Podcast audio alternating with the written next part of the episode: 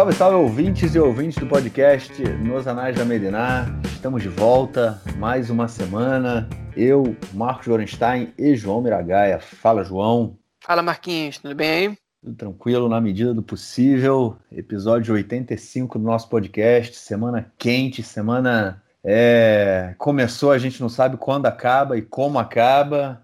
Vamos então passar para o nosso primeiro e único bloco, tirando aí o bloco do Nelsinho, que me mandou desde cedo já a gravação, para a gente falar do tudo que está acontecendo aqui em Israel essa semana. Bom, ouvinte, vocês já devem estar imaginando, é óbvio, né? Acredito que todo mundo tenha, é, esteja acompanhando né, o que está acontecendo aqui. É, principalmente quem já acompanha o nosso podcast, a gente já vem falando algumas semanas da tensão que vem crescendo aí, né, entre árabes e judeus aqui na, em Israel, principalmente desde o início do, do Ramadã, que geralmente já é um mês muito tenso, né, é, por uma série de motivos. É um mês muito especial para a população muçulmana e, e há, um, há um acúmulo, as pessoas se, se encontram mais, né, as pessoas se, se é, vão mais à mesquita, muita gente se concentra também na mesquita de Al-Aqsa, né, na esplanada das mesquitas em Jerusalém Oriental, na cidade velha de Jerusalém. É, e nesse ano não foi diferente, só que esse ano teve aí uma a confluência de uma série de fatores, né? A gente teve aí o pós-eleição, né, que, quartas eleições israelenses, né, que é, durante o período que o Benjamin Netanyahu tinha recebido aí para tentar montar o governo,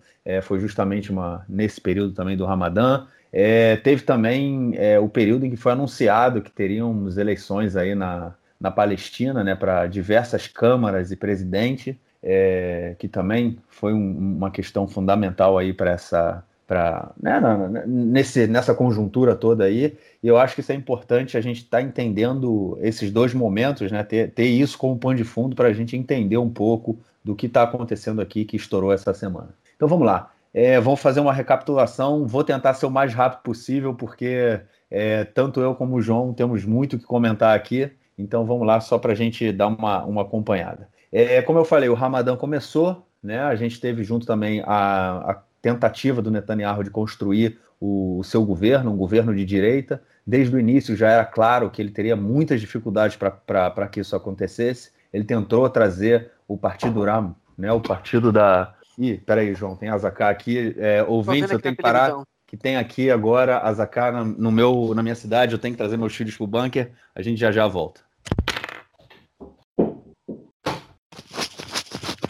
Bom, gente, estamos de volta aí depois de um breve período. É, eu estou gravando do bunker, então é, tem, na minha casa tem um quarto aqui que ele é fortificado e meus filhos dormem no quarto do lado, então toda hora que tem um é, tem uma uma sirene, a gente vem para cá e fica aqui, espera um, um, tempo aí até ouvir o, o estouro, né, que é o, quando o míssil do Domo de Ferro intercepta o míssil lançado da faixa de Gaza, e aí a gente, a gente tem que ficar mais um tempinho para porque tem que dar um tempo aí para o míssil, para, como é que chama, para o destroço, né, para os destroços do míssil, dos mísseis caírem, e a gente tem que tá, ter certeza que não vão cair em cima da gente, a gente fica ainda um tempinho aqui dentro do bunker e depois a gente sai, é, enfim, agora vamos ver se a gente consegue continuar gravando aqui, pelo menos aqui em Modin, sem outra sirene, ou na, na cidade onde João mora também, sem outra sirene. Bom, vamos lá, retomando, eu estava falando aí que o Netanyahu estava tentando montar a coalizão dele, já era claro desde o início que ele não teria muitas chances, né, que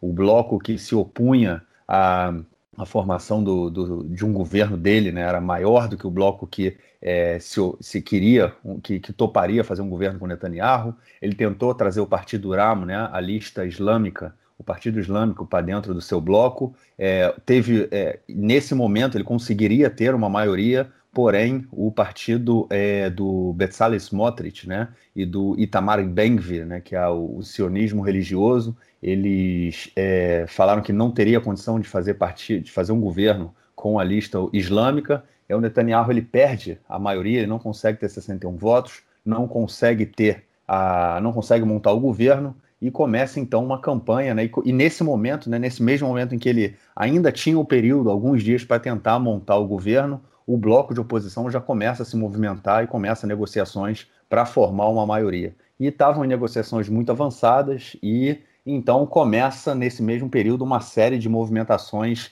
é, de órgãos públicos, né, órgãos, órgãos estatais, que começa, é, é, coincidentemente, vamos dizer assim, a incitar né, dentro da parcela é, palestina da população de Jerusalém, principalmente. A gente teve um evento, né, vários, alguns eventos em Sheikh Jarrah. É, eu, ontem a, o Conexão fez uma live também onde eu expliquei melhor essa questão do, da, das casas, né, da, da judaização né, de Sheikh Jarrah, é, onde é, organizações é, judaicas tentam comprar é, propriedades palestinas. É, Sheikh Jarrah é um bairro em Jerusalém Oriental, né, um bairro palestino, e eles tentam comprar propriedades palestinas ou tentam reaver propriedades que eram de é, é, judeus antes da guerra de 1948. Então, é, nesse caso, nessa, nessas últimas semanas, houve a tentativa de expulsar famílias é, palestinas né, dessa, dessas casas, famílias que vivem lá há cerca de sete décadas, é, por parte dessas organizações de colonos, e isso gerou uma tensão muito grande. É, depois disso, né, no, com o início do Ramadã, a polícia israelense ela proibiu que as pessoas, né, os palestinos, se concentrassem na região do Portão de Damasco, que é o principal portão de entrada da cidade velha para o bairro muçulmano, né, onde há, o centro da cidade é, de Jerusalém Oriental. A gente comentou isso também nos podcasts. Isso gerou uma confusão muito grande, pancadaria durante várias noites. Nesse momento, o foco sai de Sheikh Jarrah e vai né, para o portão de Damasco, até que a polícia resolve liberar a, a, o, não, não o acesso, né, mas a, a, que as pessoas fiquem ali no portão, porque na entrada do portão de Damasco tem como se fosse uma arquibancada, né, uma escadaria em formato de arquibancada, uma praça, e aí a polícia resolveu liberar é, que as pessoas ficassem nessa praça. Então, toda a confusão que a gente é, via na região do portão de Damasco, ela se esvazia e volta para Sheikh Jarrah. E aí, no momento em que volta para Sheikh Jarrah, a gente já tem também, tanto no portão de Damasco quanto em Sheikh Jarrah, a participação de grupos de extrema-direita judaica que iam participar né, da, das, não manifestação, mas da confusão que a polícia tinha né, com os palestinos. Esses grupos da extrema-direita judaica iam lá é, também colocar mais lenha na fogueira e muito e também em, é, é, com a presença né, do deputado é, Itamar Ben-Gvir, né, um deputado carranista, a gente já falou dele algumas vezes, e do deputado Bezalel Smotrich, né, que eu acabei de falar deles dois ainda há pouco aí, que se negavam a fazer uma, um governo com partido é, com partido da lista islâmica. Enfim, houve muita, muita tensão durante esse período todo, até que a gente chegou no dia de Jerusalém, que foi na última segunda-feira, né, dia 10 de maio, é, que é um dia muito tenso, porque é onde os judeus comemoram a unificação da cidade, né, de Jerusalém Ocidental e Jerusalém Oriental. No caso, é a anexação de Jerusalém é, por parte de Israel, né, anexação unilateral, que é, que é vista como ilegal pela ONU, inclusive é, e por grande parte né, da, dos países do mundo. Recentemente, só os Estados Unidos, os Estados Unidos e a Guatemala, se eu não me engano, é, reconheceram né, de fato a anexação israelense, mas isso foi só durante agora o governo Trump.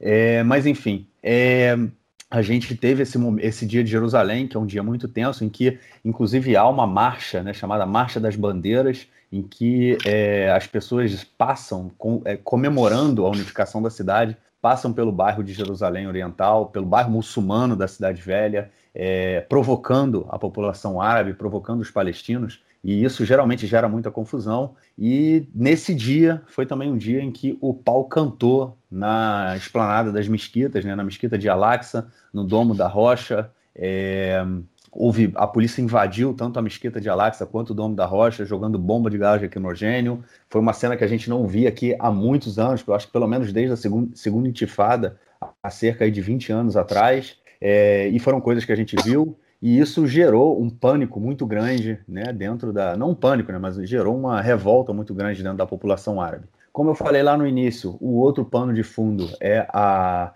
foi o cancelamento das eleições palestinas, né? O Fatah é, viu que ia perder as eleições. A gente tem aí outros atores que desbancaram já, é, desbancariam, no caso, né, o, o, a candidatura do, do Mahmoud Abbas, né, a sua pró, outra candidatura, porque ele também já é presidente aí há, há acho que desde 2006, né, 15 anos. É, tinha o, a candidatura do Hamas, que aparentemente era mais forte, tinha a candidatura do Darlan, que era um ex-militante do Fatah, que também estava com uma candidatura, candidatura forte, e a candidatura do é, Marwan Barghouti, que é um preso, um preso, né, enfim, é, palestino, é, ele é condenado a cinco prisões perpétuas e, inclusive, muitos dizem que ele é o único capaz de unir o povo palestino e de, inclusive, é, levar a sérias negociações aí é, para a resolução do conflito com Israel, mas, enfim, ele anda preso. Essas três é, candidaturas, elas, poder, elas tinham melhor, teriam melhor desempenho que a candidatura do Fatah. É, o, o Mahmoud Abbas cancelou as eleições e nesse dia aí de Jerusalém, então, o Hamas ele resolve tomar a frente também né, da política palestina e no momento em que a confusão comia na, na, na mesquita de Al-Aqsa, é, foram lançados mísseis de Gaza em direção a Jerusalém. É, um deles chegou na. caiu no, é, no kibbutz Kriat Anavim, que fica a cerca de 10 quilômetros do centro de Jerusalém, talvez um pouco menos. É, e aí começou a coisa toda. Né? A gente tem até agora, foram quatro, cinco dias, são desde segunda-feira, a gente está gravando na quinta-feira, é, foram quatro dias de, de muita tensão, foram cerca de 2 mil mísseis é, vindos da faixa de Gaza caíram aqui. É, são cerca de, acho que são cinco pessoas morreram até agora com vítimas desses mísseis. A grande maioria interceptada pelo Domo de Ferro. É, mas o que mais tem chamado são mísseis caindo desde Gaza, desde a região de Gaza, né, até a região de Jerusalém, eu, tô, eu moro a cerca, sei lá, eu moro a 40 quilômetros, 50 quilômetros da faixa de Gaza, e vocês viram agora que eu tive que correr, enfim, tive que continuar no bunker, mas trazer minha família para cá. É, mais ao norte também, Netânia, Farsaba, é, mísseis caindo bem ao norte da, de, de, Tel Aviv, muitos mísseis caíram em Tel Aviv também. É, enfim, foram estão sendo dias bem tensos, é, acho que até bem mais tensos do que a gente viu aí na última guerra em 2014 principalmente porque a gente está, é, e aí eu vou dar um, uma opinião, não sei se o João concorda, a gente está beirando uma guerra civil aqui em Israel. É, a gente tem já pelo menos há três noites muita violência entre grupos de árabes e grupos de judeus, linchamentos das duas partes, é, tiros, polícia sendo é, tiros em policiais, é, tiros em árabes, enfim, é, os próximos dias são cruciais né, para a gente ver se a gente vai caminhar para essa guerra, para uma guerra civil mais séria ou não, é, mas a gente realmente já está aí num, num, período muito tenso, muito complicado e, e difícil de. Eu, pelo menos, estou aqui há quase 11 anos vivendo em Israel e eu nunca tinha visto uma coisa desse nível. É, muita incitação por parte, de, por parte de alguns políticos da extrema-direita, principalmente do Ben-Gvir, que hoje foi. É, a polícia disse que é, pela, eles têm informações né, de inteligência aqui nas redes sociais e Instagram, não Instagram, é Telegram e, e WhatsApp. Ele, ele está, inclusive, incitando uma intifada judaica. É, enfim, cara, eu acho que eu já fiz uma introdução ampla. Não sei se faltou alguma coisa, João. Se faltou, você é, completa e vai. E, enfim, a gente vai eu poderia continuar falando aqui por mais uma hora, eu sei que você também pode falar por uma hora, então a gente vai se interrompendo aí, fazendo um bate-bola e vamos que vamos, cara. Então, beleza, eu vou tentar fazer agora um apanhado para o pessoal entender em ordem, né, cronológica, é, mais ou menos, é, o que aconteceu antes do que, que aconteceu depois do que e, e possíveis motivadores para depois eu poder dar minha opinião sobre a situação é, e poder entrar também na questão que você colocou sobre a gente estar próximo de uma guerra civil, é, que eu, enfim, eu não sei é, eu não acho que a gente está próximo de uma guerra civil, é, mas a gente pode estar próximo de uma terceira intifada, uma coisa parecida com isso. Acho que, como historiador não é bom em prever futuro, eu vou analisar o presente aqui e a gente pode tentar, é, pode tentar construir cenários possíveis. Mas dizer qual deles vai acontecer, enfim, eu não me sinto muito seguro para dizer, porque é uma situação muito inusitada. Mas, enfim, eu concordo com a análise que você fez ontem, Marquinhos, que Sheikh Jarrah foi o, foi o disparador dessa onda de violência atual que a gente está vivendo aqui. Né? É, enfim, a situação está muito tranquila, tranquila até demais, né? A situação da corona, no 2020 foi o ano que menos foguetes caíram em Israel é, desde, se não me engano, 2007 ou 2008. Né? A situação foi bastante razoável, muito pouco, um caso ou outro já tentado a faca aqui e ali. É, enfim, deve ter deixado dois, três mortos o, aqui dentro de Israel o ano inteiro. Também não foram muitas, muitas investidas do exército nem na Cisjordânia, muito menos em Gaza. Né? A situação está muito tranquila. A gente sabe que a corona foi uma maquiagem né, na situação, mas a situação está muito tranquila. Só que o problema existe. E o problema, às vezes, ele precisa só de um, de um fósforo ser aceso para ele, ele explodir. Né? Agora, a quantidade de pólvora que, que se junta é o que a gente só descobre quando a gente está no meio da, da confusão, né? o pessoal costuma dizer aqui que as escaladas de violência, todo mundo sabe como, como pode começar uma dessas, né? Mas ninguém sabe como vai terminar. E essa de agora é imprevisível, a gente sabe como é que vai terminar, é, porque ela não, enfim, não é uma escalada, não é só uma guerra com Gaza, é, como foram as de 2008/9, que foi em dezembro, janeiro, é, 2012 e 2014, né? Uma, é uma, ela, ela teve é, desdobramentos internos, né, para dentro da linha verde, para o lado esquerdo do muro, é, e enfim, e que a gente que, que, são praticamente inéditas desde a segunda intifada, com alguns poucos focos de exemplo que a gente pode dar, né?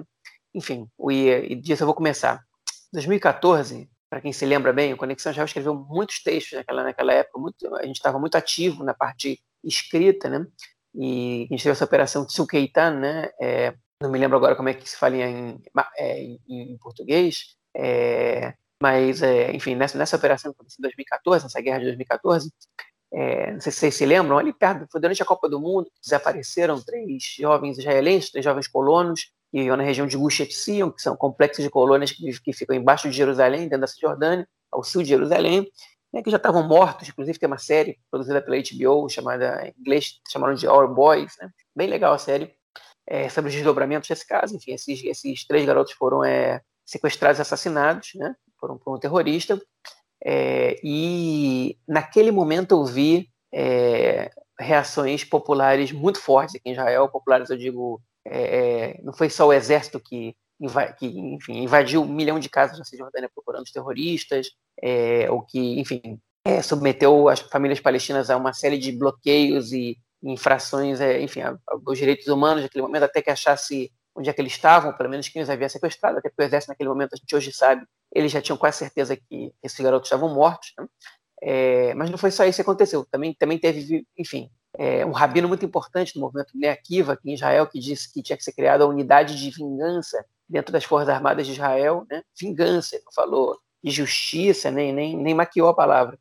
Muita gente estava pedindo vingança, e o Cláudio Dailac, né, é da nossa equipe aqui, também tem tempo que não escreve, mas naquele momento ele escreveu um texto é, com as suas experiências naquele momento, muito sensível e que me chocou muito, do que ele vivenciou e do que ele escutou de amigos dele, quando ele morava em Jerusalém, sobre o que aconteceu no dia que foi divulgado que esses meninos estavam mortos. Né?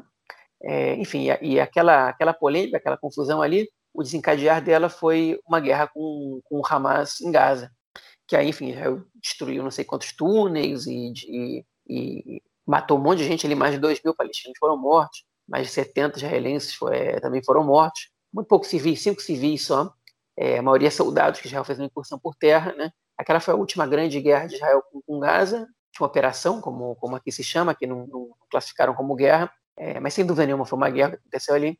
E, e aquele foi a única vez que eu vi, de alguma forma, uma tensão né, realmente de grupos de judeus tentando linchar árabes. Teve até um caso de vingança, realmente, que um, um adolescente árabe de Jerusalém Oriental foi sequestrado e, e morto por um grupo de três ultra-ortodoxos é, de Jerusalém, que eram parte de Yeshiva, de uma academia rabínica, é, um pouco mais radical. É, que também gerou enfim. uma outra série da HBO. Não, é a mesma série, é a mesma série. Our... Our ah, é verdade, é verdade, é verdade. Our Boys, né, que é a, a série é sobre essa sobre a resposta que deram, né? Ah, e o caso, Isso, o caso, é o caso investigado pela, pela inteligência, pelo Shabak, né, pelo Serviço de Inteligência é, de Israel barra território, né, que é o Mossad interno. Mas enfim, o Mossad fica mais famoso, né, por operações que fizeram nos outros países, mas o Shabak é o, é o mais presente, é o que mais se fala aqui em Israel.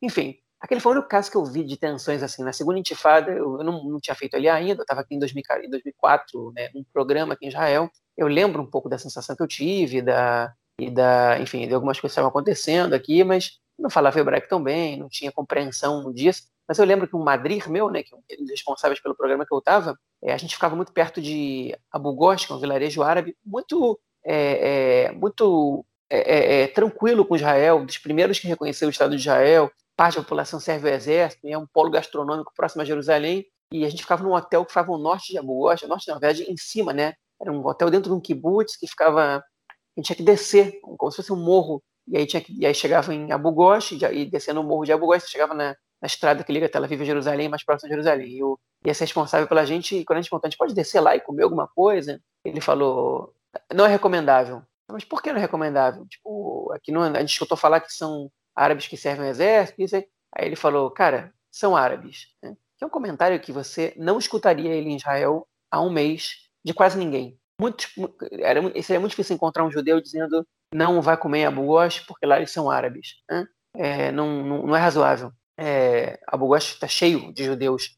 O público principal que consome a comida lá é de judeus e que, enfim, a situação é, é ela é bastante razoável. Não só em Abu Ghosh, como várias outras cidades árabes. É verdade há um mês ninguém podia imaginar que a situação ia, ia chegar no nível que está agora. Né? E qual é o nível da situação que está agora? Enfim, como eu estava falando, dessa situação de Sheikh Jarrah, ela desencadeou é, o que a gente está vivendo agora, né? É tudo por causa de Sheikh Jarrah? Óbvio que não. O problema, ele existe aqui quase uma centena de anos. É, mas Sheikh Jarrah foi o disparador para essa última escalada. Né? Qual o problema de Sheikh Jarrah? A lei, é, é, em poucas palavras, Sheikh Jarrah é um bairro que foi construído nos anos 30, é, que os judeus religiosos chamam de Shimon Tzadik, que foi um bairro construído por pessoas que foram é, é, impedidas de morar em Jerusalém depois da Guerra de Independência. Na verdade, foi construído antes, quando os primeiros muçulmanos começaram a sair da Cidade Velha é, é e construir os bairros fora da Cidade Velha de Jerusalém, fora das muralhas. É, mas, enfim, ele também tinha casas judaicas, né? E alguns judeus moravam nesse bairro, chamavam esse bairro de Shimon Tzadik, é, Simão o Justo, a tradução, e é, os judeus deixaram de morar nesse bairro na Guerra de Independência, na Guerra de 48, porque esse território passasse a ser território da Jordânia, e todos os judeus que viviam na Cisjordânia é, saíram, foram expulsos de lá, como aconteceu com muitos palestinos, muitos árabes, né, que viviam na região que passou a ser o Estado de Israel depois.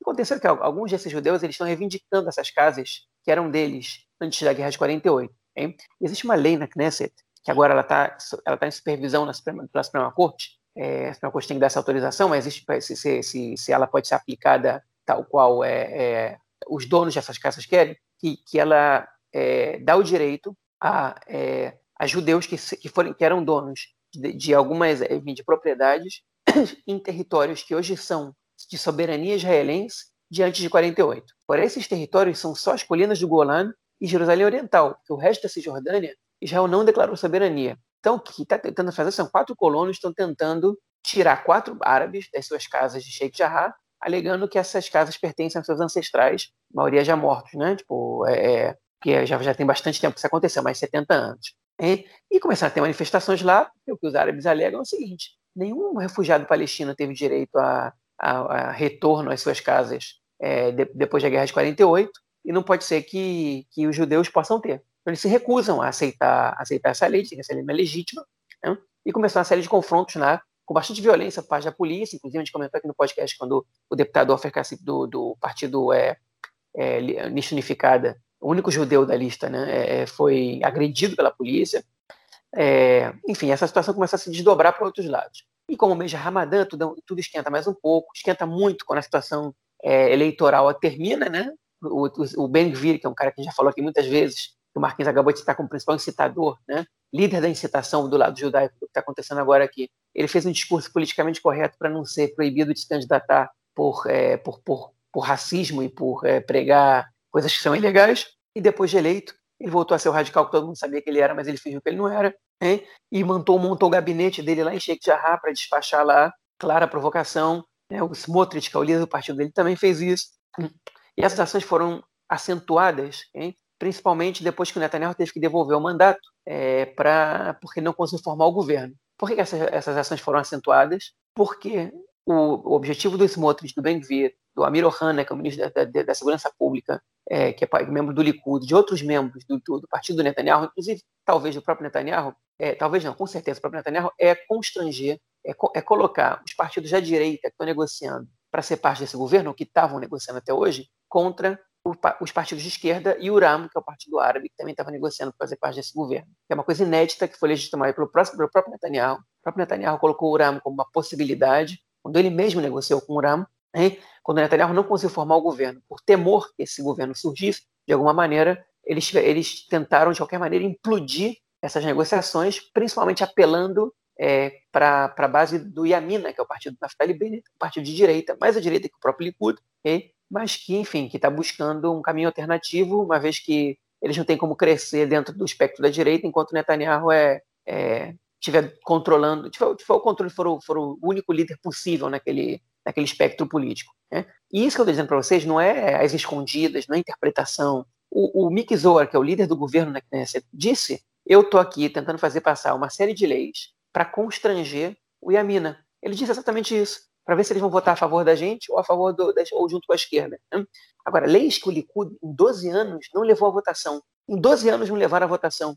Apesar de que a mina, em algumas delas, até pressionou para que fosse levada à votação. Né? Então, o objetivo ali era realmente acirrar os ânimos, né? sem nenhuma preocupação. Acirrar os ânimos montando gabinete para despachar em Sheikh Jarrah, acirrar os ânimos tentando passar uma série de leis que são claras provocações à esquerda e aos árabes, por exemplo, legalizar assentamento, alguns assentamentos ilegais feitos com caravanas, é, proibir a Suprema Corte de vetar leis que, que eles consideram inconstitucionais, é um claro ataque a, ao, poder, ao, ao poder judiciário de maneira independente, né? é, e outras mais. Né? E, e, isso, obviamente, que acirra os ânimos, acirra bastante os ânimos, quando você sabe que o tumulto já está acontecendo, que é Ramadã, okay? que o último dia de Ramadã, que é um mês muito importante para os muçulmanos, é um mês bastante tenso, é, vai cair no, no, no, no mesmo dia de Yom Yerushalayim, do dia de Jerusalém, o dia da reunificação de Jerusalém, a gente comentou no podcast passado, na edição passada, sobre o tipo de manifestação que, como é que, que costuma ter aqui, né? É, enfim, tá, o cenário estava tava, tava já, já programado para ter muita confusão. A polícia, obviamente, decide fechar, justamente como na semana passada, o portão de Damasco, que, é que foi entendida como uma clara provocação aos, aos é, muçulmanos, que essa é a principal, não só a principal entrada deles para chegar na mesquita de Al-Aqsa, que é o ponto mais sagrado do Islã aqui em Israel, na, ou na Palestina, ou vocês queiram chamar, né, na, aqui na, na, na, Terra Santa, é, mas, mas também é um lugar muito simbólico, o Portão de Damasco, são as principais manifestações do nacionalismo palestino, né, é, tanto as violentas como as pacíficas, enfim. E, e, e, e o cenário estava armado para confusão, só que eu, o que a gente não esperava era que ele fosse chegar tão longe. Né? E aí o, o Hamas, para proteger Jerusalém, né, é, vendo, enfim, a, é, é, é, vendo que o portão de Damasco foi fechado, estava tendo confusão no monte, na, na, nas planas das mesquitas, no monte do templo, como vocês queiram chamar, onde está a mesquita de Al-Aqsa, da polícia com manifestantes, estava tendo uma confusão de manifestantes com, com, com, com ultradireita, manifestantes árabes, né, é, é, com ultradireita judaica, tá, estavam saindo na pancada mesmo, tipo, muita violência, é, e que, enfim, a polícia estava agindo ali com força, é, obviamente que muito mais contra os palestinos contra os judeus, o Hamas, é, que já está influenciado pelas eleições da Palestina, que estão adiadas justamente porque Israel não permitiu que elas, que elas pudessem ser realizadas em Jerusalém Oriental, o Hamas decide sair como guardião de Jerusalém, o protetor de Jerusalém, e bombardeia Jerusalém. Lança um foguete contra Jerusalém, um ou dois, né? É, mas um explodiu bastante longe o outro mais ou menos perto, ali numa cidade onde eu morei, chamada Nova Seda de Sion, antes de chegar a Jerusalém. Mas o, alarme foi escutado é, na Knesset, dentro de Jerusalém, em vários lugares. Hein?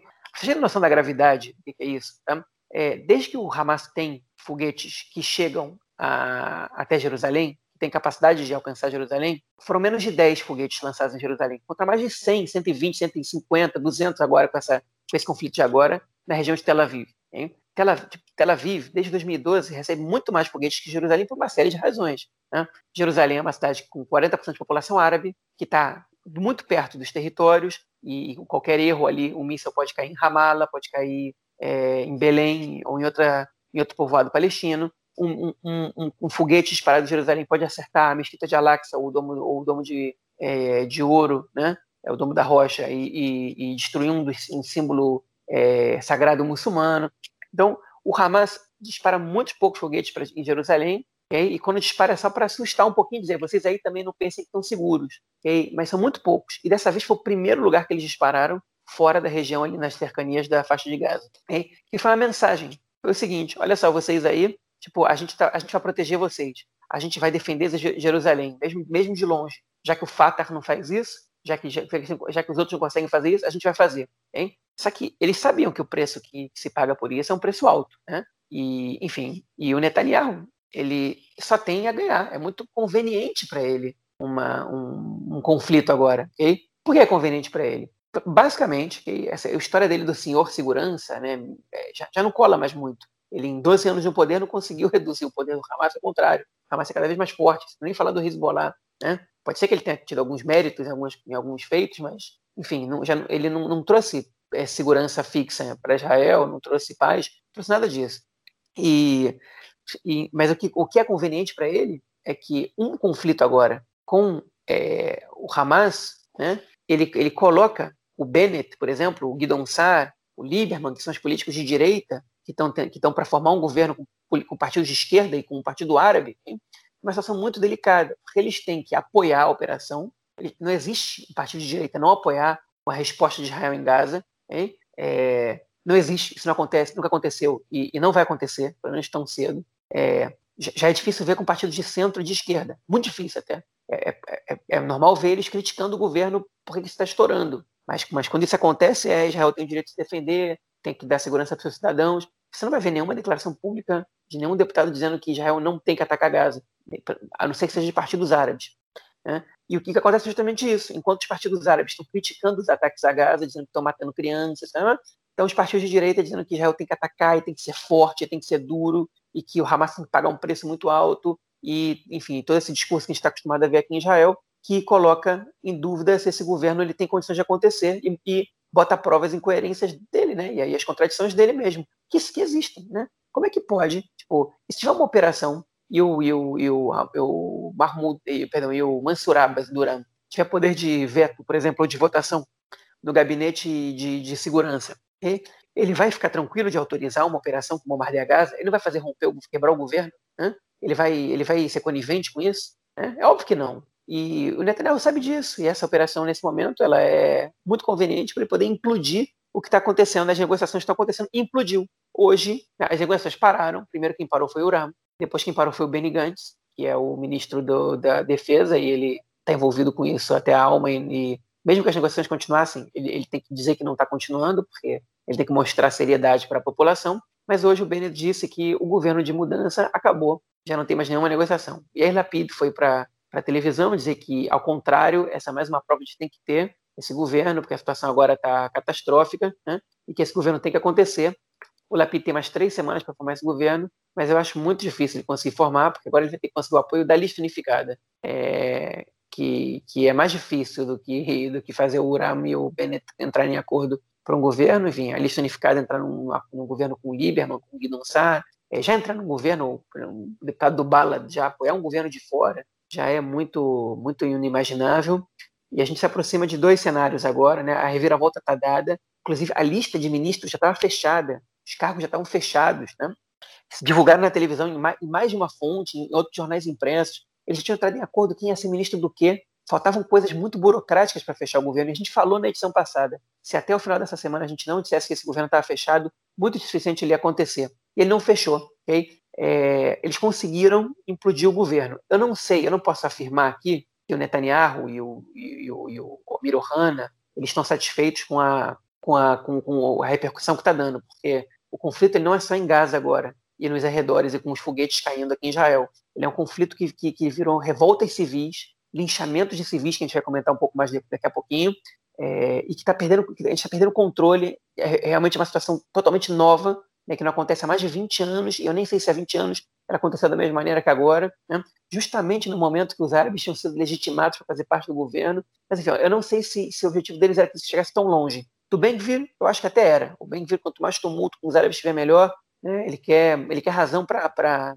descer o cacete mesmo, para para expulsar os caras e para isso. E o Smotrich eu também acho que é o mesmo. É, o Netanyahu não sei se ele quer que as pessoas estejam longe, porque vira um país ingovernável, né? É, mas ele queria é, é, é a situação de tensão do Yamina com, com os partidos árabes, ele está tá satisfeito com isso, ele queria implodir. Né?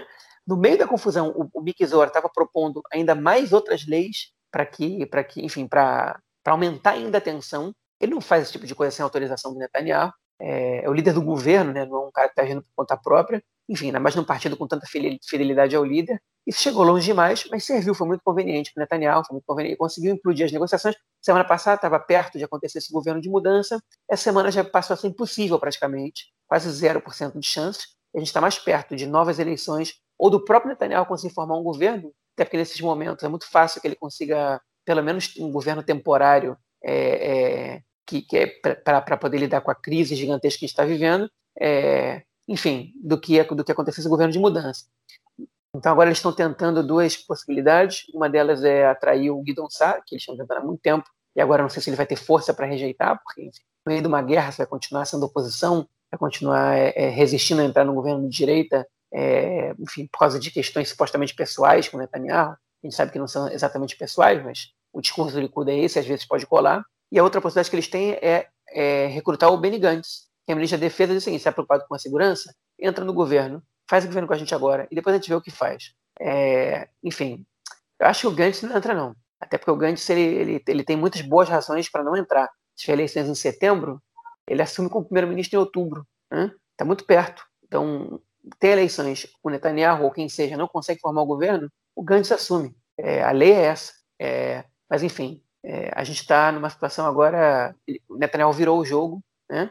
É, enfim, eu que sempre chamei ele de raposa política. A verdade é que esse adjetivo eu não, eu não, eu não quero usar agora, porque o que ele está usando agora é golpe sujo, né? é uma sujeira desgraçada, é, é incitação pesada, é fazer o país ferver, é causar morte, ele, o partido dele, os aliados dele, não importa quem, é o grupo dele. Né? Se isso é realmente. É, isso não, não tem se isso, isso é intencional. O objetivo foi é, fazer acirrar os ânimos. Não digo que o objetivo foi fazer uma guerra, nem uma guerra civil, mas o objetivo foi fazer acirrar os ânimos. E isso não é ser raposa política, isso é sacrificar as pessoas pelo teu, pelo teu próprio proveito político. Isso não é razoável, isso não é, isso não é, não é golpe de inteligência, isso é jogar muito sujo. É isso, é jogar, tipo, isso é, é, é lamentável, é, é, é, horrível a gente ter que dizer isso. E o Netanyahu, ele, ele realmente é, ele, ele é cada vez mais perigoso para qualquer estabilidade que possa ter aqui. Né? Eu falo isso com, com muita tristeza, com muita raiva, com muito ódio, porque isso é, enfim, é muito difícil você se desprender desses sentimentos agora,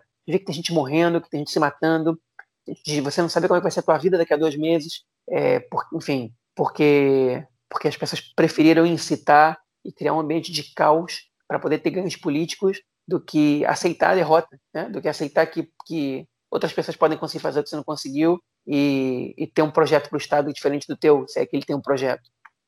É, eu, eu acho que esse, isso aí que você falou agora no final é, o, é realmente o, o fechamento, né? O Netanyahu ele está mais preocupado em se manter na cadeira, se manter no cargo, até porque ele continua é, tendo, sendo processado, ele está passando por três processos de corrupção, está é, tá sendo julgado já, inclusive nesse período agora, obviamente deve tudo parar, né? É, e ele está jogando, jogou sujo, ele jogou mais uma vez, ele colocou o país inteiro é, em uma. Eu, eu diferente de você, eu acho que sim, a gente está a uma, uma beira aí de uma guerra civil. Eu acho que ela pode ou não acontecer. Eu acho que os próximos dias eles são muito sérios, são muito é, são decisivos para o que vai acontecer. É, enfim, são quase 11 da noite, a gente começou a gravar já tem um tempo, eu não estou mais acompanhando a televisão, é, mas já tinha tido é, dois linchamentos hoje, tiro, policial tomando tiro em Lud,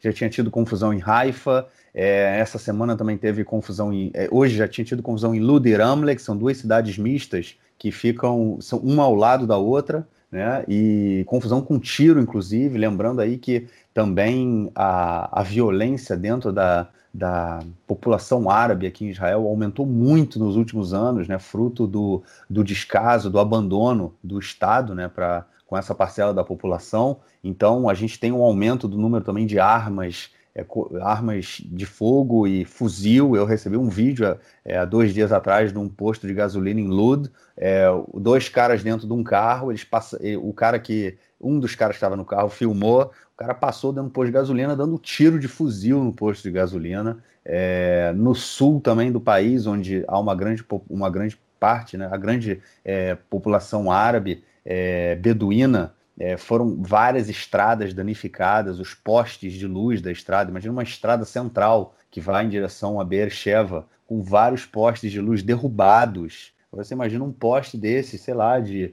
10, 15, 20 metros de altura na, na estrada. As estradas foram fechadas por postes. É, as pessoas derrubando isso, assim, tá, tá realmente meio caótica a situação aqui. A polícia perdeu o controle em grande parte da, da cida das cidades. É, eu acho que isso também é muito fruto, é, não do. Eu acho que isso, assim, eu tenho. Quando a gente discute violência no Brasil, né, é, muita gente fala, ah, porque a polícia é despreparada. Eu não acho que a polícia no Brasil seja despreparada, eu acho que a polícia no Brasil é preparada justamente para fazer o que ela faz. E eu acho que aqui não é diferente. É, hoje é, a gente tem uma série, é, a polícia que está sendo desviada para as cidades é uma, a chamada polícia de fronteira. É, é uma polícia que ela é ligada ao exército diretamente, são, são soldados do exército que vão ser. Eles não servem ao exército, mas servem a essa polícia.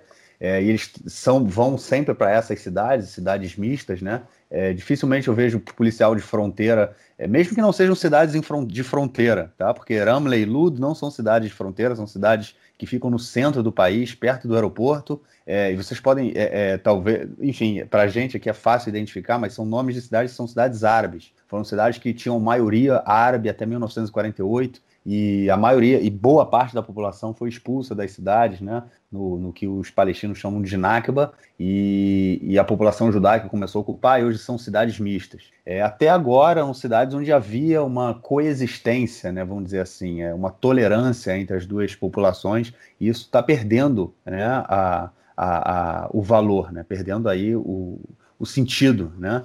É, sem dúvida, o Netanyahu ele conseguiu o que ele queria, é, como o João falou agora, com essa questão aí do Bennett ter anunciado que não tem como fazer o governo, muito por pressão da Yelet Shaked, né, que falou que não, não ia, ela não ia mais entrar no governo com, com os partidos, com, com o Ram, e aí o Bennett também foi obrigado a, a abandonar essa ideia, e é, agora a gente entra nesse período aí de, de, sem, de saber, de, tipo, a gente não sabe se alguém vai conseguir montar um governo, mas o Netanyahu, pelo menos, ele tem grande chance aí de se segurar no cargo, pelo menos por um, mais uns quatro, cinco meses, né? Porque agora tem que ver se tem que esperar o mandato do Lapid terminar, tem que entender se o, o presidente vai, quer dizer, o presidente tem que passar o, o, o mandato para o parlamento, né? Mas é, são mais 21 dias, depois possivelmente mais três meses até as outras eleições. A gente está no meio de março, é possível aí que em setembro, né? Como o João colocou, tenham próximas eleições. E, e é esse é o principal cenário, o cenário que está bem colocado,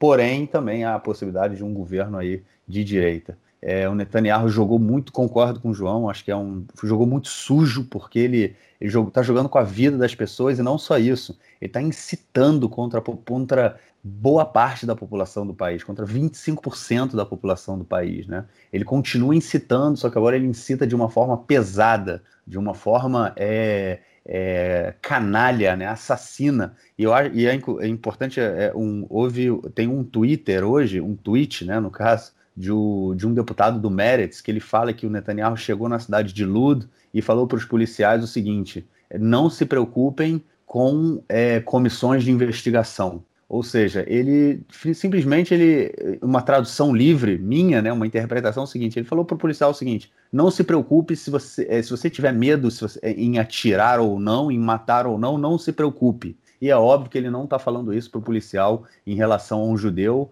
né? Se ele tiver frente a frente com um judeu, mas sim frente a frente com um árabe. A gente sabe bem como as coisas funcionam aqui. Então é, é, é meio que uma luz, luz é, como é que chama isso? Uma luz verde, né? que foi dada pelo primeiro-ministro nesse sentido também, continua incitando contra a população do, do país. É, e é triste, né? É triste porque a gente. É, é, é difícil saber para onde vai. Né? E o mais interessante disso tudo, o mais importante disso tudo da gente pensar é e o dia de amanhã, né? Porque em algum momento isso vai acabar né? É possível, é, já se, o dia inteiro na televisão a gente também vê indas e vindas falando que o Hamas quer fazer cessar-fogo, Israel fala que não vai dar cessar-fogo, é, e o Egito tenta entrar na, na, no cenário para negociar um cessar-fogo, mas enfim, até o momento não tem nada, mas em algum momento isso vai parar, em algum momento essa guerra vai acabar, se a gente for ou não para uma guerra civil, né, para uma, ou para uma onda de violência muito maior entre árabes e judeus, uma intifada ou não, isso em algum momento vai acabar, e o que, que a gente vai ter depois disso, né? Como é que o país vai andar depois disso, né? É, dias tensos, né, cara? Eu acho que a gente está passando por um momento que é muito complicado. É, as pessoas começam já a olhar, né, para o outro cara do, do, lado, do outro lado da rua, que é um árabe de, com rabo de olho, é, e o mesmo acontecendo um árabe em relação a um judeu, né? Será que esse cara vai me agredir? Será que não? O que que uma desconfiança, né? A gente acirra muitos ânimos nesse nesse, nesse momento. É, e, enfim, é um momento muito, muito tenso, cara. Eu compartilho aí desse seu sentimento de raiva, de, de porque é sujo, porque é, enfim, cara, é, faltam palavras, né, cara? Eu acho que faltam palavras para a gente realmente dizer. É, é, foda, é como a gente. Eu tive agora no início do episódio, pô, minha esposa bate na porta do quarto e fala: ela tem, tem é, sirene, corre com as crianças. Eu fico imaginando se eu vivo numa cidade que é a, desde que começou o conflito agora, é a quinta vez que a gente corre para o bunker. É, as, as famílias que vivem na região de Gaza, elas não saem do bunker. E as famílias de Gaza não têm bunker. Eu acho que é importante a gente pensar nisso também, né? Eu não estou pensando só. É, é, é, ontem, no, com, a gente estava na, na live e o, e o Iair estava né, participando. Ele falou que morreu um menino ontem, né, de seis anos, que é, um míssil caiu na casa dele. Estavam no bunker, mas o míssil conseguiu furar o bunker. De alguma forma, os estilhaços entraram e o menino morreu no hospital. Janela, pela janela. Né, pela janela. E aí o, o. Eu não consegui entender, né? Porque o bunker ele tem uma janela de aço também que fecha, mas enfim. É... Não, mas é porque em Sideró tem muitos edifícios que, que o, o, o que é esse quarto protegido, ele foi construído depois, ele foi adaptado. Ah, então entendi. eles colocaram uma cerca do lado de fora. Ah. janela não foi, a janela não foi totalmente é, preparada. É. Entendi. Então eles esperam que, o, que, o, que, o, que o míssil, os destroços, eles batem na cerca. E eles, teoricamente, eles, pois é, ele amortece e eles não conseguem entrar na casa. Só que projeto eles sim conseguem, né? Dependendo é. do ângulo que eles pegarem ali, do tamanho, eles conseguem passar sim. pelo meio das duas grades e entrar. E foi o que aconteceu. E aí a, a filha do Iair, ele contando que ela, ela falou, tipo, é, que ela é uma criança, né? E ela tá passando por isso e que também tem crianças em Gaza. Né, eu acho que é fundamental a gente ter isso na nossa cabeça também, é, porque eu vou, uma coisa que eu falei ontem, eu vou falar aqui de novo, é o Hamas e o Netanyahu, eles, eles conversam. Né? Esses mísseis eles fortalecem de alguma forma a posição do Hamas e também fortalecem de alguma forma, de muita forma, a gente comentou isso até agora, a posição do Netanyahu também, né? Então eles se, eles se constroem, né? eles se alimentam um ao outro. Né? O Hamas e o Netanyahu não vivem um sem o outro. É, é importante a gente ter isso em mente também. É, e enfim, e agora a gente recentemente, é, antes da gente gravar, logo logo a gente teve também a notícia que foram caíram três mísseis, né, do Líbano, é, caíram no mar na região norte do país. Foram mísseis que não foram do, lançados pelo Hezbollah, ainda bem, porque se fosse do Hezbollah a situação poderia complicar muito e infinito, 15 mil vezes pior do que é com o Hamas. É, foram mísseis lançados por grupos palestinos, mas que foram lançados no mar, né, somente como uma forma de dar um apoio aí, mostrando, ó, estamos com vocês. Mas, é, como eu falei lá no início também, o que mais me preocupa nesse momento não é nem essa questão do míssil, da disputa com o Hamas, porque, é, de uma certa forma, a nossa situação é, é boa. Por quê? Porque esse, o domo de ferro, né? Eu acredito que boa parte dos ouvintes tenham recebido aí o vídeo de Tel Aviv há dois dias atrás, que voou pelas, pelas internets, né? Que era o Domo de Ferro soltando os foguetes na, no primeiro bombardeio, no grande bombardeio que teve a Tel Aviv, e parecia Guerra nas Estrelas, né? Inclusive alguém, ele, alguém é, colocou a música de Guerra nas Estrelas junto com o vídeo, é, correu o mundo inteiro. Então a nossa situação aqui é realmente é, vamos dizer assim, tranquila em relação aos mísseis do Hamas, porque foram 2 mil lançados até hoje, boa parte cai em, é, em, terreno, em terra, em terreno não habitado, e a grande maioria, grande, eu acho que eu, eu posso chutar aí até 90% ou mais são, é, são interceptados pelo Domo de Ferro, né? Se não fossem, a nossa situação aqui ia ser outra, a realidade ia ser outra, a, o conflito ia estar em outro nível, né?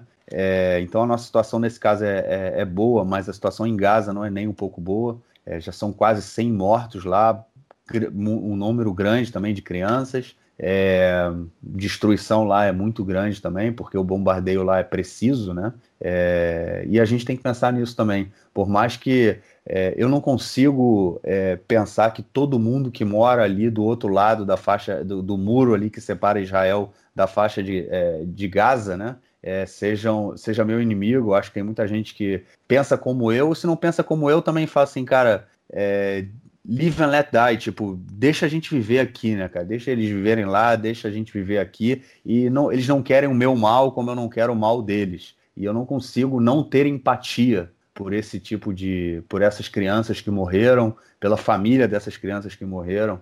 É, é, é uma coisa que também falta muito aqui na, na pelo menos na mídia, é, na, na, na, de uma forma geral, né? A gente não, nesse momento de guerra, a gente não vê nenhum tipo de empatia, se bem que é importante dizer, hoje teve uma manifestação na, num cruzamento na estrada número 1, perto de Jerusalém, perto do kibbutz Kriat Anavim, que é onde foi caiu esse míssil aí é, na segunda-feira, é, perto de onde o João morou, é, no cruzamento chamado Ein Hemed, e ou, tinha uma manifestação de judeus e árabes é, juntos, pedindo o fim do conflito, pedindo paz, pedindo é, coexistência, cooperação, que são coisas que nesse momento a gente a gente costuma esquecer, esquecer bastante. Então acho que, enfim, é, a gente, como, como a gente comentou, né, tudo todo esse movimento aí foi um movimento, é, na minha opinião, é, é, pensado. Ele, o Netanyahu, ele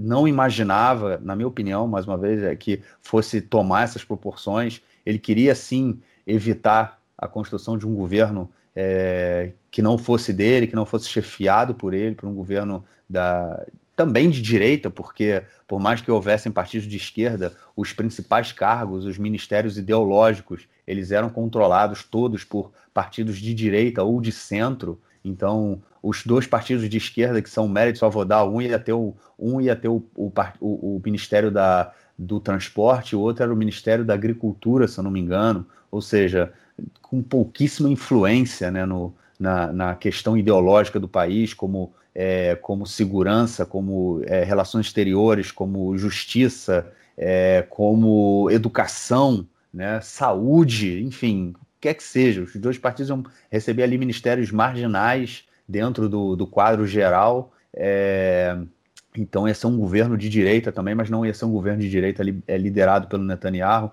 e ele conseguiu evitar. Eu, eu imagino que ele não, não imaginasse que, que ia tomar essas proporções que, que a gente está vendo agora, porque está é, realmente feia a coisa, é, é difícil, né? A gente vê na televisão linchamento ao vivo e não vê a presença. Isso, inclusive, aconteceu em Batiam ontem, né? Na cidade ali ao sul de Tel Aviv é, o prefeito de Batiam, o secretário de segurança de Batiam, eles entraram em contato com a polícia e falaram: Ó, oh, a gente está vendo nas redes sociais o, o, grupo chamado La Família, que é um grupo fascista, é, é uma milícia, né? Eles estão organizando aqui em Batiam uma manifestação e a polícia não foi para Batiam. E aí teve o linchamento de um árabe que, por 10 minutos, ele foi linchado, até que outras pessoas que estavam no local impediram que, que o linchamento continuasse, mas não foi a polícia que impediu que o linchamento continuasse. Ele está ainda hospitalizado no hospital Ichilov, em, em Tel Aviv.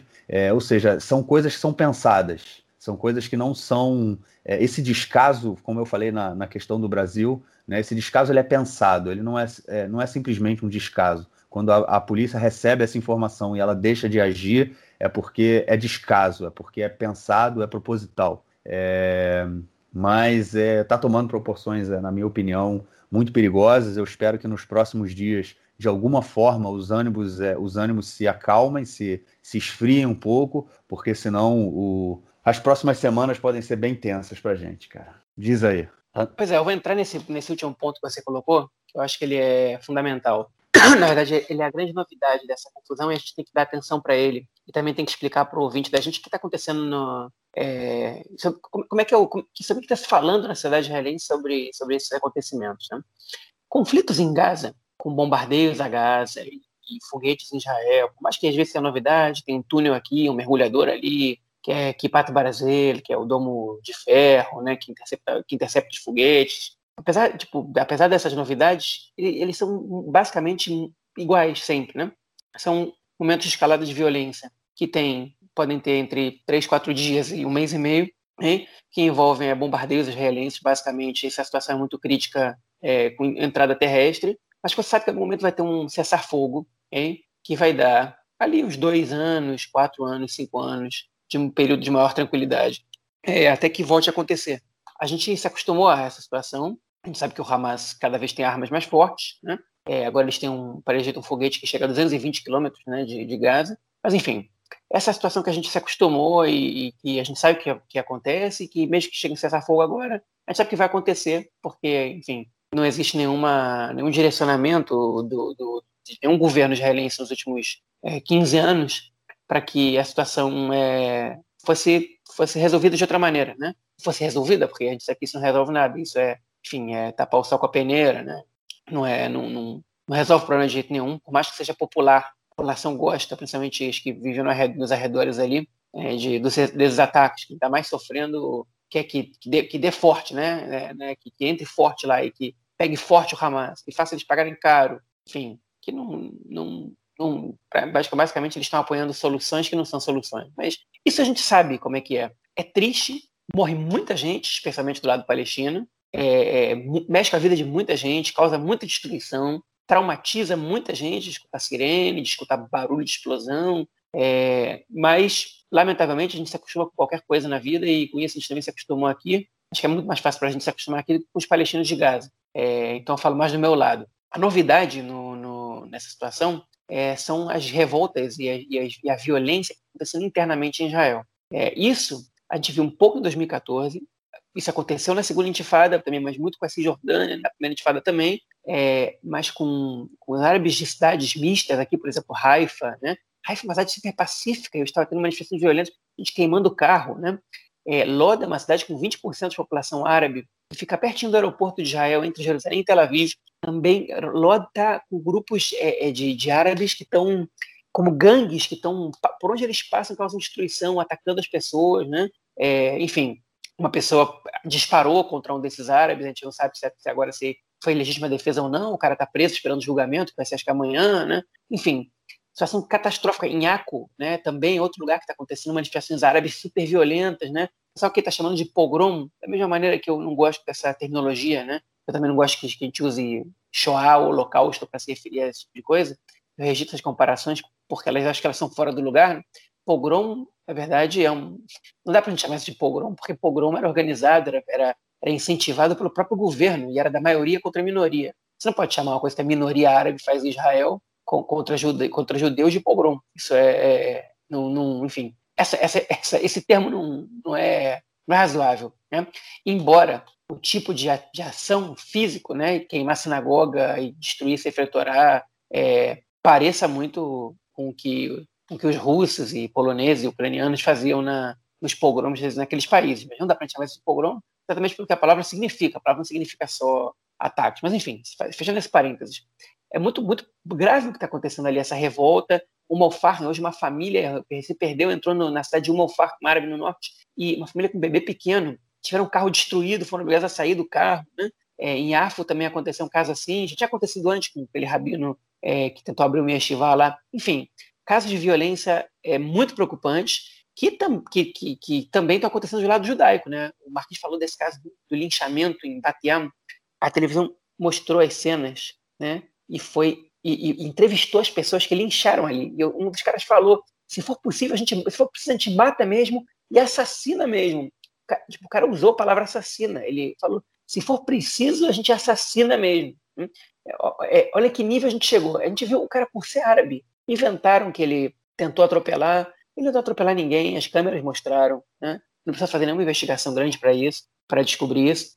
Tiraram o árabe do carro dele, e bateram nele até ele quase morrer. Ele está internado em estado grave no hospital. Aconteceu isso também, é, é esfaquearam um árabe em Jerusalém, estava saindo do trabalho, né? É, enfim, ele foi jogar o lixo fora e pegaram ele, esfaquearam, também está internado em estado grave, né? Teve linchamento em outros lugares, teve linchamento em, em Bercheva, em Tvéria, né? Tibérias, tipo, em outros lugares do, do, do país, de judeus pra, com árabes, enfim. É, em Bercheva havia cena de um monte de pessoas gritando morte, ao, morte aos árabes, morte aos árabes, sendo filmados pela imprensa, ataques a jornalistas, que está acontecendo muito. É, enfim, esse, esse, é o espírito que a gente está tá vendo aqui, que, que, permitiram que Israel chegasse nele. Né? É, que tem muito de, desse, enfim, 12 anos de governo Netanyahu, e isso, isso é o que a gente está recebendo. Né? De, de, dizer que os árabes são um perigo para a democracia, por isso as pessoas têm que votar, porque os árabes estão indo votar em grande peso, tirando a legitimidade deles de existirem, né? é, sem conseguir resolver o Premingá, assim, assim, enfim, terminando mais ou menos esse mandato dele é com, com uma, uma, um princípio de guerra civil em Israel, com quase uma terceira intifada, depois de um ano e meio super tranquilo, hein? Ou seja, é, realmente a situação é muito preocupante. Eu vou aqui no vilarejo perto da Nelson, até comentou no, na gravação dele que eu comprei, eu comprei para ele uma carne em Pira, que é um, um, uma cidade árabe que tem do lado da, da, de onde eu moro, que enfim, é famosa por ter os cortes argentinos e tal. E aí a gente foi no churrasco e eu comprei para ele, ele quer comprar você também? Eu comprei para ele, um assado de tira. Enfim, e, e, e, eu sempre vou lá comprar rumos e tal, e, e comer, tipo, comprar umas coisas mais baratas. É, gostava de ir lá, gostava de morar perto de lá. É, e eu não sei se eu vou poder voltar lá tão cedo. Né? Eu não sei qual vai ser o clima. Eu hoje não entro lá. Né? Eu tenho medo de viajar nas estradas, porque está tendo emboscada para algumas pessoas em alguns lugares, é, não só pelos foguetes que podem cair. Essa, essa situação que a gente está passando, né? É uma, é, é, é, tipo, é uma situação de medo, né? De, de, medo do futuro. É óbvio que a gente também tem manifestações muito bonitas, positivas. No norte está tendo um monte de manifestação de árabes e judeus, dizendo que se recusa a ser inimigos em, em muitos lugares na estrada, mostrando que, que, que ainda tem gente, ainda tem esperança, né? Aqui em Farsab, onde eu moro, eu vi também é, hoje uma manifestação dessas na rua, né, de, de, algumas pessoas também com cartazes dizendo que árabes e judeus não têm que ser inimigos, né? É, enfim, existe existe essa solidariedade. Eu acho que a maioria, eu acho, não tenho certeza que a maioria não está interessada em linchamento, em guerra, em ataque, nem em violência. É, mas eu acho que que essa essa maior, é, destruir é muito mais fácil que construir, né? Porque a gente demora muito tempo para construir, é muito fácil ser destruído. Quanto tempo você demora para construir um edifício? Quanto tempo você demora para destruir, para botar ele abaixo? Né? Quanto tempo você, você, quanto tempo você precisa para poder destruir confiança entre, entre duas pessoas? Né? Um, um, ato, né? um caso. E isso é o que está acontecendo agora aqui. Tem gente que conseguiu em pouco tempo trabalhar para destruir essa relação de confiança que, que apesar de que a, que, a, que a, questão árabe e palestina esteja longe de ser resolvida aqui em Israel, né, ela estava tendo evoluções é graduais. E e parece que isso está indo para água abaixo. Eu espero estar errado, eu espero que seja só um momento de tensão, mas eu acho que vai ser difícil essa, isso cicatrizar rápido, demorar para cicatrizar um pouquinho. Né? E aí eu vou dizer alguma coisa que vai soar muito impopular para os nossos ouvintes judeus, especialmente para os que defendem Israel, os que defendem Israel incondicionalmente, os que nem devem escutar a gente. Mas enfim, é, eu vou dizer, eu vou dizer porque eu, isso é parte do CIAR, né, parte do debate público em Israel, e eu quero dar minha opinião nesse caso. É, algumas pessoas estão comparando as atitudes, é, violência árabe e a violência judaica aqui dentro de Israel, dizendo que é tudo a mesma coisa, e os dizendo que não é a mesma coisa, uns dizendo que não pode ser que no Estado judeu queimem sinagogas, que os judeus estão só se defendendo, né? Que realmente o tumulto árabe começou antes, realmente os casos de violência árabe eles pareciam estar sendo até organizados, enquanto os, os judaicos aparentemente não estavam, mas até descobriu que tem grupos que estão que organizando mesmo, La Família, que é a torcida organizada do, do Betar Yerushalayim, está foi, por, foi um dos responsáveis pelo linchamento ontem em Batiam.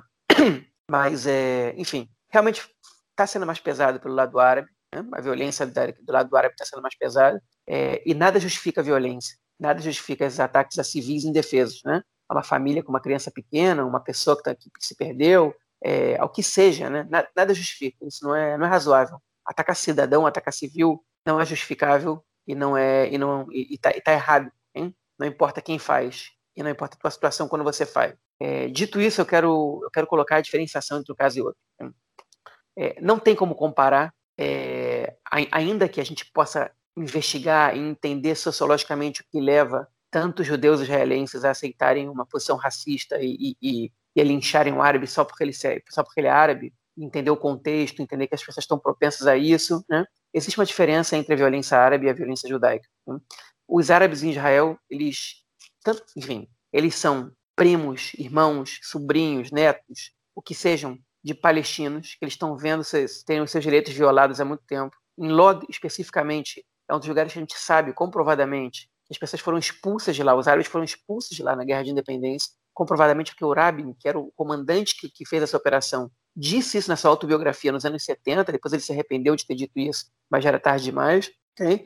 É, então a gente sabe que ali tem gente que, que até hoje não curou essa cicatriz. Né? A gente vê que a cidade árabe é mais pobre, okay? ela é vítima de preconceito. Eles viveram mais de 15 anos num regime de, de, de, de num regime militar, sabe, regime militar, com toque de recolher, com ter permissão para ir de uma cidade para outra. É, e, e, hoje em dia é, a gente tem mais ou menos uma média de 110, 120 homicídios por ano em Israel, dos quais 100 são de árabes. É, é, é um fato. A maioria dos mortos árabes são são eles, dos árabes eles são mortos por outros árabes, mas você não tem como não culpar o Estado por isso. O Estado, há 70 anos, é responsável pela sua população. São cidadãos de Israel. O Estado tem que tomar uma atitude. E o Estado de Israel, ele trata diferente os judeus e os árabes. Se a lei, por um lado, ela não é, é de, todo, de todo modo, não estou falando dos territórios palestinos, não estou falando de Israel, não é de, não, ela, não, ela não separa entre os dois, ela não, não, diferencia entre os dois, pelo menos não discrimina. Na prática, o Estado discrimina. A polícia é mais violenta com os árabes, muito mais violenta. Ela também não soluciona os crimes árabes, do jeito que ela soluciona os, os crimes dentro da sociedade judaica. É, o Estado ele não, ele não dá a, educação árabe, como a gente comentou aqui já várias vezes, ela não recebe o mesmo orçamento que a educação judaica. Né? Você não tem como é, é, é, ter uma, uma população que, que não vai ser mais violenta, que não vai se sentir é, largada pelo Estado ou, ou, violentada pelo Estado nessa situação. Ainda mais quando você vai volta lá no início, você vê que, que parte deles, parte das famílias dessas pessoas são palestinas, que vivem em situação é, é, deprimente na Cisjordânia, que são bombardeadas é, frequentemente em Gaza é, por causa das ações do Hamas. Okay? enfim, você não, não tem como separar. Então, essa, essa violência deles não é justificada e está errado. Okay? Mas o Estado tem responsabilidade enorme sobre isso. Okay? O Estado também tem responsabilidade grande sobre a violência contra os árabes. Até porque a polícia, ninguém entende onde está a polícia. Uma hora depois que o linchamento em Batema aconteceu, a polícia não tinha chegado. Eles já tinham, os, os, os, os caras que fizeram o linchamento, os vândalos, já tinham destruído uma sorveteria, um shawarma, um restaurante, e a polícia não chegou. Hein? Aonde estava a polícia? Como é que a polícia em Lobby esperou cinco dias para poder controlar o que estava acontecendo lá? E, e antes, até, que uma, até que uma pessoa morresse né? para poder tentar exercer algum controle. Né? Aonde está a polícia nesses casos? As coisas estão acontecendo em todos os lugares a polícia não está. Não é possível que a polícia não tenha controle sobre isso. E isso a gente está falando de duas semanas depois do desastre de Meron, quando a polícia também estava é, é, é envolvida no caso e não resolveu nada. E o ministro da Segurança Pública, ele não se demite, ele não é demitido, não acontece nada com ele. Né? Em, em, em, em que mundo é esse que a gente está vivendo? Enfim, mas, mas é, é, o Estado ele tem responsabilidade enorme sobre isso. Ele, ele tem responsabilidade enorme quando ele rejeita os árabes a, segunda, a cidadãos de segunda classe, se não, é por, se não é legalmente falando, é na prática. Ele, ele tem participação quando ele tem uma polícia violenta, especialmente contra uma parte da população. Ele tem participação quando ele não é, é, quando ele não trabalha com, com investigação dos fatos, quando tenta resolver, só tenta só remediar. Tem, o Estado tem participação quando, enfim, ele, ele permite que pessoas racistas e pessoas que destilam ódio sejam parte da, da, do parlamento, tenham voz para que todo mundo possa escutar, sem fazer nada quanto a isso, né? sem, sem, sem evitar que esse tipo de coisa aconteça. Tem, tem participação na educação, tem participação em tudo isso. Então, o Estado é responsável por isso. O Estado de Israel, e, é, é, especialmente nos últimos anos, é responsável por, por tudo isso que está acontecendo agora. Não é uma questão que você pode culpar os árabes israelenses. As pessoas são responsáveis pelos seus atos. Okay? Mas, você, mas você vai fazer o que então agora? Você vai botar é, 20 mil pessoas na cadeia, né? num país com 9 milhões de habitantes, hein? É, você até pode fazer isso, vai, botar, vai, ter que botar até mais. Vai ter que botar umas 70 mil pessoas na cadeia. Não, não existe essa situação agora. Você prender 70 mil pessoas agora. Né? Você, isso precisa ter sido resolvido de outra maneira, precisa ser resolvido de outra maneira. E, e isso não surpreende, hein? e o que eu vou dizer agora é mais impopular ainda, ou talvez seja, mas enfim, eu preciso dizer isso porque essa, essa, essa maneira que eu sinto as coisas. Hein? Eu moro em Israel há 12 anos e eu nunca vi nenhum membro do governo lamentar a morte de nenhum palestino. De nenhum palestino, talvez eu esteja exagerando, mas durante uma operação eu nunca vi. Não tem comentários sobre isso. É como se eles, como se eles fossem números. Ah, porque a gente precisa bombardear Gaza, porque Israel tem o direito de se defender. Isso tudo é, é, é, é compreensível de alguma maneira, né? É, é se a população está sendo atacada, você precisa tomar uma atitude, mas eles não lamentam a morte de civis. A culpa é do Hamas, e dane-se. Não, tem, não tem uma lamentação. É, é, tudo tratado como se fossem números. Né? As imagens dos palestinos mortos não passam nas televisões israelenses. Passam no mundo inteiro, mas não passam em Israel. Num país onde você é, bombardeia é, é, é, um lugar como a faixa de Gaza e você causa dezenas, centenas de, de mortos numa operação, numa guerra dessas, você não tem uma lamentação, as pessoas não estão vendo isso acontecer, que ninguém, enfim, que, que, que ninguém pode ter empatia com o que está acontecendo do outro lado porque, porque na televisão só se mostra o que acontece da linha verde para cá, como é que você vai esperar que a população tenha alguma empatia pelo que está acontecendo? Como é que você vai esperar que o cidadão israelense, judeu, veja um árabe na rua e, e, entenda que ele também pode estar sofrendo, ou que o apoio dele ao palestino de Gaza okay, tem a ver com o que o palestino de Gaza está passando agora? Se você não sabe o que está acontecendo lá, se você não tem noção do que está acontecendo lá, né? se você não está, enfim, se você não está por dentro do que está acontecendo lá, você sabe mais ou menos, você não tem como ter empatia por isso, porque os teus líderes não têm a menor empatia com isso, porque os meios de comunicação não estão nem aí para isso, né? você não conhece nenhum palestino praticamente, porque desde a primeira intifada que os palestinos já quase não podem mais entrar em Israel. Então, como é que você. Enfim, essa é a situação que a gente cria. Então, não existe, não existe é, é, que você que, que, que, o país, que o, o exército, o Tzahal, as, as forças de defesa de Israel, tão poderosas que são, bombardeiem é, Gaza tantas vezes, tanto, tanto tempo, e que não tem um comentário de solidariedade. O que você espera da tua população quando isso acontece? O que você espera? É muito triste essa situação, é, é deprimente essa situação, é, é, um, é um descaso com a vida alheia, é uma indiferença com a vida alheia. E o Hamas é terrível. O Hamas é pior do que qualquer ação do Estado de Israel. É pior nas intenções deles, é, é, nas estratégias. São piores porque não tem a força que Israel tem. Se tivessem a força que Israel tem, o estrago que eles fariam é muito maior. Isso é um fato, isso tem que ser, ser dito, ok? Como também não, não, não, tem que ser colocado em discussão se o Estado de Israel tem o direito de existir ou não, ok? O, povo, o direito do povo judeu de se autodeterminar nacionalmente. Eu não estou entrando nesse aspecto, estou entrando no aspecto de como você lida com o outro lado nesse conflito. E, e o Hamas é horrível. Agora o Ayman Odeh, que é o líder da lista unificada, acabou de falar na televisão que o Hamas é inimigo do povo palestino, que eles estão fazendo é, é, é nocivo para o povo palestino. Você tem no, no lado árabe gente que, que, que, ousa, que diz esse tipo de coisa. Você tem gente bem intencionada do, do outro lado. E eu, meu, meu, aqui meu, toda a minha fala não, não tem nada a ver com o Hamas. Okay? O Hamas realmente é um problema para Israel. Só que Israel não, só não faz nada para eliminar o Hamas por outro meio que não seja militar, e o meio militar a gente já viu que não funciona, hein? como é, é, não fortalece nada na cidade palestina, porque parece que a cidade palestina ela é um problema para Israel, okay? que não tem, não tem um, uma, uma, uma sensibilidade, que não tem uma tentativa de criar empatia, de criar amizade entre os povos, né, de criar cooperação. Não existe isso. Okay? E isso é, é, lamentável e não tem como a gente esperar outra coisa aqui de dentro, quando os primos deles estão aqui dentro e estão vendo esse tipo de coisa acontecer dia após dia. Então tem explicação para as coisas que estão acontecendo. Tem explicação. Justificativa não tem, mas explicação tem.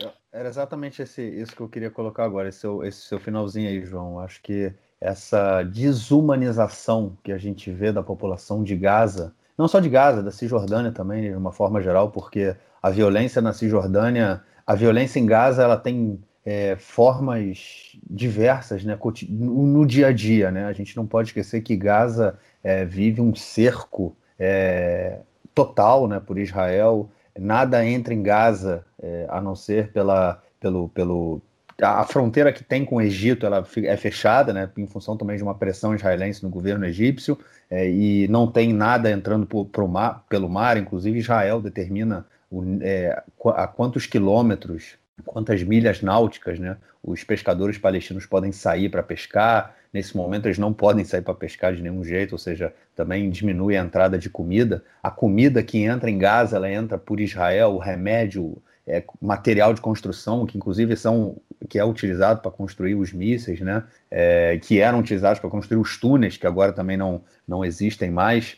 É, mas toda isso é, é uma forma de violência também, né? A gente não pode esquecer disso. É, e eu acho que toda essa desumanização né, que é feita dos palestinos de uma forma geral, tanto na, em Gaza quanto na Cisjordânia, onde a violência é cotidiana, né, esses ataques que a gente vê agora de, de é, que acontecem aqui, por exemplo, sinagogas queimadas, né, é, ataques a judeus e, e, o lado e o oposto também, né, ataques de judeus a árabes que a gente comentou assim nesse episódio já. É, isso acontece, tem acontecido muito, muito na Cisjordânia nos últimos meses. Muito. É, tem alguns perfis no, no, no, Facebook, no Instagram, de ativistas judeus e de organizações judaicas do Betselem, é, que, e do, de inclusive tem um rabino que ele faz parte do movimento chamado Rabino pelos Direitos Humanos, é, Arik, agora me fugiu o sobrenome dele.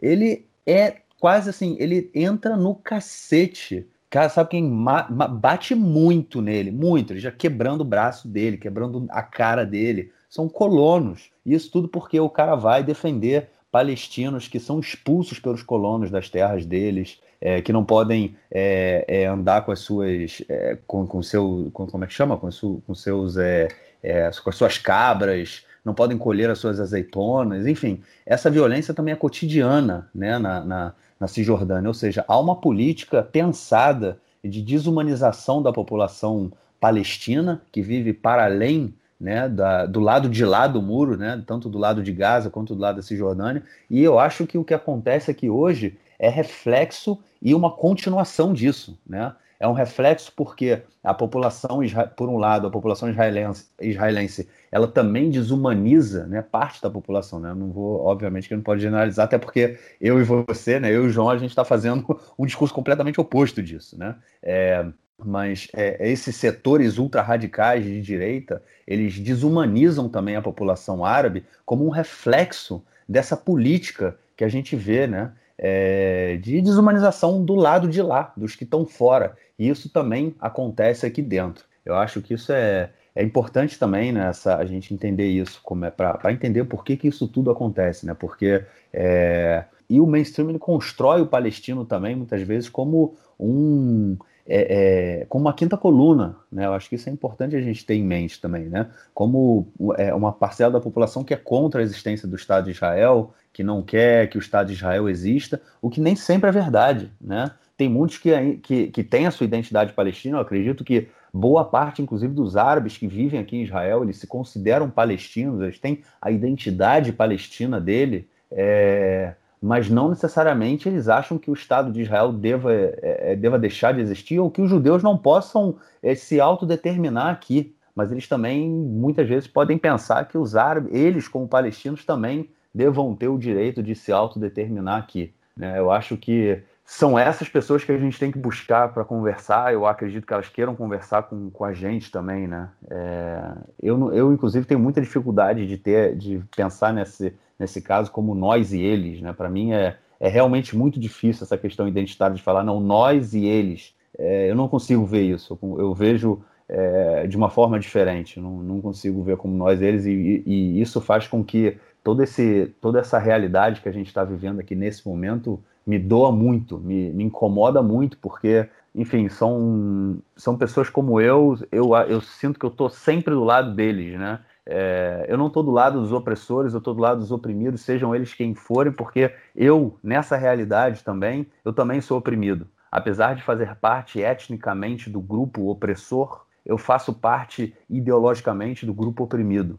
É, então, enfim, eu, eu não consigo, eu tenho empatia por aqueles que são oprimidos é, e não são do mesmo grupo étnico que eu, mas e não tenho nenhuma empatia pelos que oprimem, pelos que lincham é, e são do mesmo grupo étnico que eu. E o oposto também é verdade. Né? Aqueles que vão e, e, e lincham, também não, tenho, não consigo ter empatia por eles, é, sendo ou não do, do mesmo grupo étnico que eu. É, isso é uma coisa que, que incomoda, né? Machuca muito. Eu acho que é importante a gente ter isso em mente, ter isso claro, porque é possível, é possível a gente construir uma coisa diferente aqui. É, eu acho que parceiros faltam, é, não faltam.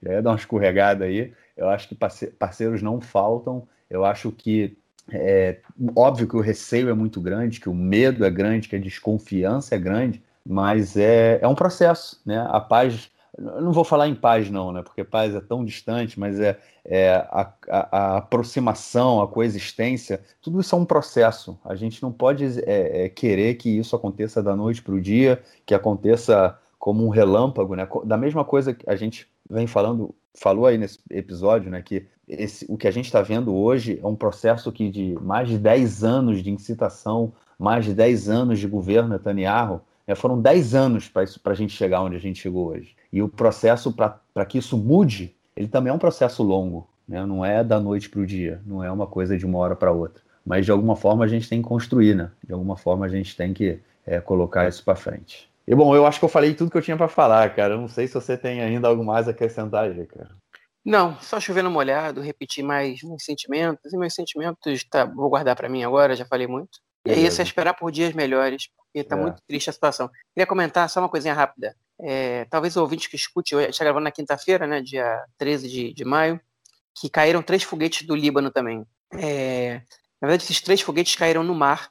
Eles não foram lançados pelo Hezbollah. O Hezbollah não assumiu a autoria, disse que não foram eles. É, foram enviados provavelmente por, por grupos palestinos do sul do Líbano. E, e para demonstrar apoio né, à causa palestina, o que está acontecendo em Israel, os árabes, são, são um apoio moral, na verdade, sem o objetivo, a, a princípio, de causar dano nem, nem mortes é, simplesmente para dizer a gente está aqui com vocês, né? E se precisar a gente pode atacar também. Mas é, enfim, por enquanto a situação ela é, ela é razoável, né? No norte, né? É, no resto do país nem tanto. É isso. Vamos então passar para o nosso próximo bloco para ouvir aí o camarada Nelsinho Borde e o esporte em Israel essa semana. Manda, mestre. Meu caro tem amigos do Conexão Israel do lado esquerdo do muro. Mandar um abraço para o João, que quando fica muito ansioso, ele quer comer chocolate. É, o João é chocolatra. Não assumido, não tão radical, mas é.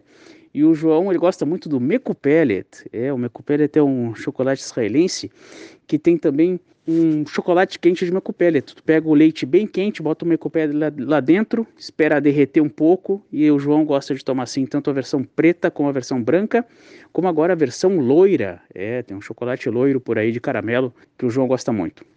O jogo do ano, o jogo do ano na Liga Israelense de Futebol foi no estádio Bloomfield em Yafo, no sul de Tel Aviv entre Maccabi Haifa, líder do campeonato, quatro pontos na frente do Maccabi Tel Aviv. Se o Maccabi Tel Aviv jogando em casa ganhasse, encostava, ficava um ponto atrás. Maccabi Tel Aviv, que é o atual bicampeão, e o Maccabi Haifa, que não ganha um campeonato há 12 anos. Pois o Maccabi Haifa conseguiu segurar o 2 a 2 heróico, 2 a 2 heróico, que mantém quatro pontos de vantagem. E aí, meu amigo, só depende de si. Então esse tabu de 12 anos está perto de acabar. É isso aí, um grande abraço. Valeu, Nelson, brigadão aí e te esperamos na semana que vem é, com na esperança de dias melhores. João, vamos ficando por aqui então, cara? Vamos, vamos sim. Beleza, então a gente volta aí na semana que vem é, com mais notícias, mais informações e na esperança de dias melhores. Um grande abraço, cara. Abraço. Tchau, tchau.